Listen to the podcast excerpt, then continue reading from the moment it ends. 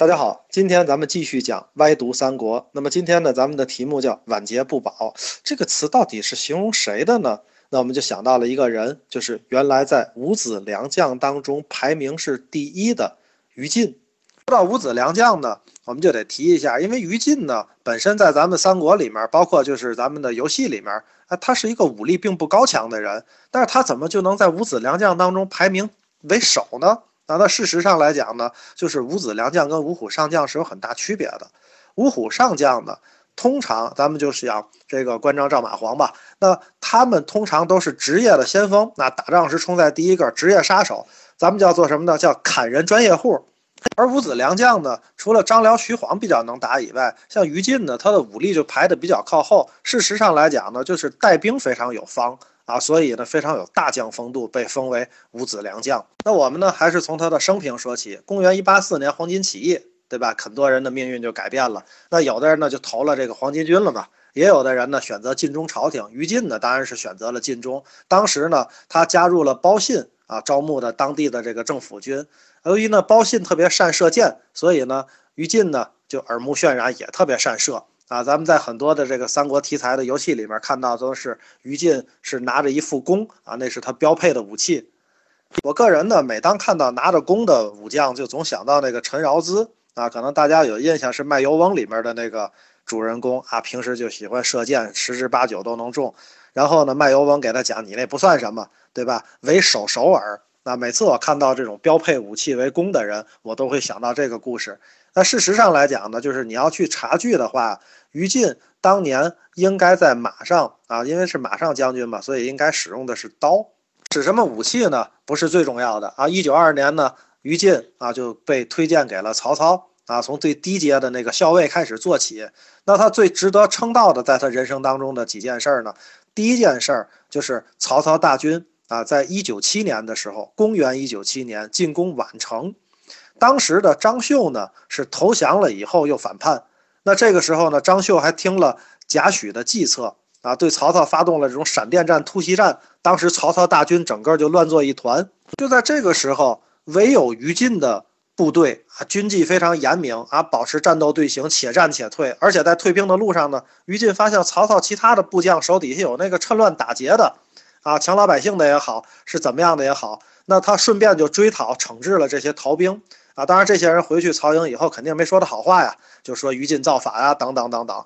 那于禁呢，他的部下就建议他，你先去找曹操要解释一下嘛。那领导怪罪下来，对吧？这个虽然是这个众口铄金，但是最终也能击毁小股啊。于禁是不这么认为的啊，他非常觉得重要紧急的是先把营寨扎好啊，抗击张绣的追兵。啊，至于呢，老板曹操他肯定是个明智之人，自能理解我的做法。所以呢，于禁在第一时间啊，把整个的这个壕沟筑好，布好防御之后，才去找到曹操去解释这件事情。曹操那么精明的人，当然在这件事情上对于禁是大加赏识啊。另外一件事呢，就是在公元二零六年，那于禁呢，在。东海地区跟山贼昌西那已经交锋了很多次了，因为这个叫昌西的这个山贼啊，已经是第 N 次投降曹操了，然后又反叛，投降又反叛。那曹操呢派于禁去征讨的时候呢，那昌西一听说是于禁来征讨自己，他跟于禁本来俩人就认识，于是呢乖乖的就投降了。于禁的部下呢认为，既然他投降了嘛，对吧？又是旧交，那于禁你一定把他押解回许都，让曹操处置就好了。但是于禁当时啊对部下讲：“曹公有令在先，是我们呢在大军包围之后他才投降的人是不能赦免的。我来了你投降没问题，我包围之后你再投降，那么我们法定的这种法令执行那是要斩的。所以呢军令如山，最后呢他就把这个昌西。”给斩了。说昌熙虽然他是我的故人，但是我不能因此而丧失原则，所以呢，就挥泪斩了这个昌熙。同样可以通过这件事去了解于禁这个人。那么他是法纪严明的，而且呢，治军有方。那于禁为什么叫晚节不保呢？咱们今天的题目就是这个，所以呢，就讲到了水淹七军了。那于禁呢是被擒住了啊，而且呢，晚节不保是指他最后投降了嘛？那我们讲一下水淹七军的故事。当时所谓七军呢，是七路人马，分别呢是于禁、张辽、张合、朱灵、李典、陆昭、冯凯这几个人带的啊，一共七路。于禁呢是比较治军严明的，所以呢，曹操呢就让他来统领这七路人马。可是呢，他到了这个荆州以后呢，他是去救曹仁嘛。然后呢，他扎寨的地方是地势比较低的地方，又赶上连日下雨。最后呢，关羽呢，因为他平时就驻扎在这个荆州，对地形比较了解，放水就整个淹了这个七军。最终呢，是擒于禁，斩庞德。这个故事呢，我们在前面也提到过。后来呢，吴国的吕蒙破了江陵啊，关羽死后呢，于禁呢就从荆州获释啊，到了东吴。后来呢，就从东吴又辗转回到了这个魏国。到了魏国之后呢，当时曹操已经死了，那接任曹操的呢是他的儿子曹丕。虽然呢，曹丕嘴上没说什么啊，也安慰了于禁，但事实上呢，曹丕做了一件事情啊，就是在曹操的陵墓修的时候呢，画上了一个壁画啊，壁画上呢画上了关羽的这个水淹七军的场景。庞德呢甚是愤怒啊，然后呢，于禁呢做降服状。那于禁呢，去扫墓的时候，去拜见曹操的时候，看到这样的一个 壁画，觉得非常的羞愧，然后得病呢，就死去了。后世呢，对于禁的评价呢，当然分为两派嘛，说的好的，说的不好的。但事实上来讲呢，我们去讲，你说投降这件事儿吧，你说关羽也投过降，是吧？里面呢还有很多在三国里面的人物都投过降，怎么就到于禁这儿，大家就不能宽恕他呢？每当讲到这个时候呢，我就总会感慨一句啊，说咱们的这个文化呢是一个缺乏宽容的文化啊，社会呢是一个缺乏宽容的社会。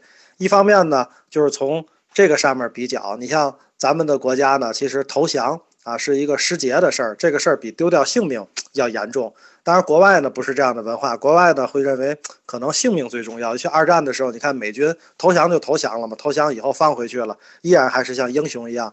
去对待这些投降过的人。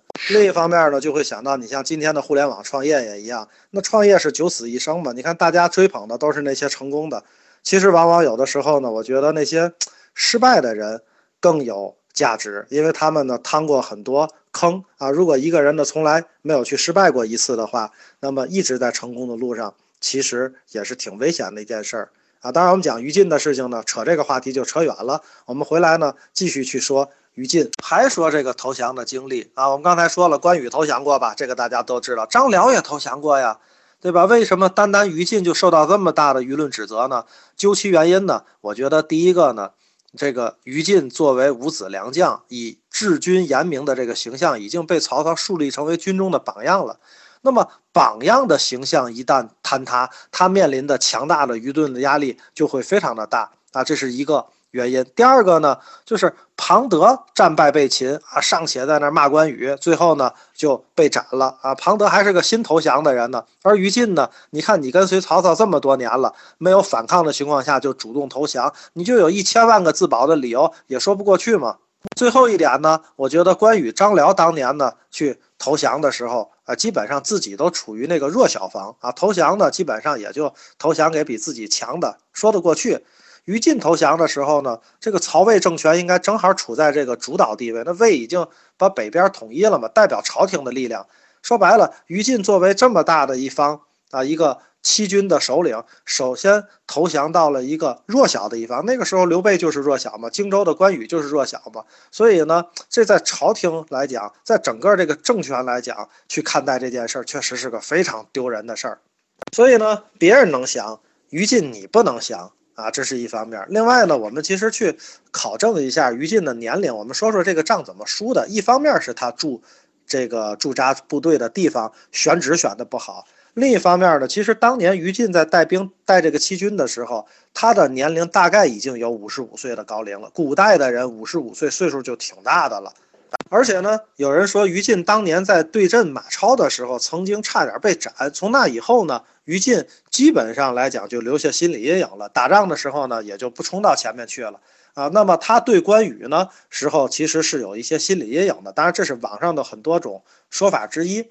比较客观的说法呢，就是给他配的副将确实不太好啊。谁呢？庞德。庞德呢是成血气之勇啊，欲与关羽决一死战。换句话讲呢，这是贾诩看出来的。贾诩这个人看人特别准。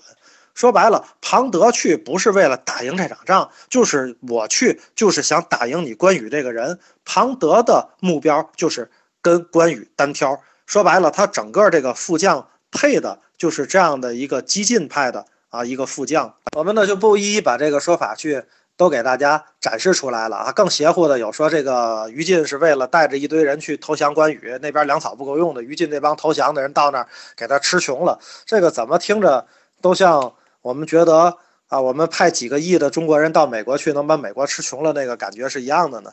是吧？咱们这些呢就不都展开了。但是呢，在公元二一九年秋天的那场暴雨，确实直接打乱了魏蜀吴的军事制衡。你看似呢，这个庞德被斩，于禁被擒，吃了大亏的是曹魏，但其实恰恰他是最大的受益者。此话怎讲呢？因为如果没有水淹七军，关羽就会战败嘛，战败就退回荆州嘛，退回荆州，吕蒙哪还有机会去偷袭荆州啊？那于是呢，刘备发现了。荆州呢这么危险，马上会重视荆州的防御，重新调配这个兵力部署，那夷陵之战就不会爆发嘛。然后三国的军事力量呢还是那种制衡的，是不会被打破的。结果呢一场大雨导致关羽死了，然后呢打破了整个魏蜀吴的这个军事制衡。所以呢刚才咱们讲的，看似吃了大亏的曹魏，其实恰恰是最大的受益者。也就是从那个时候开始呢，于禁呢和他自己的。人生的梦想和他的诗与远方就告别了，只能苟且的活着。那么，公元二一九年那场大雨呢的时候，于禁可能已经死去了。公元二二一年病逝的时候，那只是他的皮囊，只是到了二二一年他才埋了而已。还有什么事情呢是不可原谅的？我们觉得于禁的人生也确实是很悲惨，从巅峰掉到谷底，仅仅是。一场战役，我们是如此的缺乏宽容。那今天的歪读三国呢，就讲到这里。五子良将于禁，今天的题目呢叫做晚节不保，希望大家喜欢。那如果大家喜欢看歪读三国的原著，可以关注公众号歪读三国。如果大家喜欢听语音版，那么我在这里陪大家一起读书，那么可以关注我的公众号于少博，少年的少，伯乐的伯。谢谢大家，今天就到这里。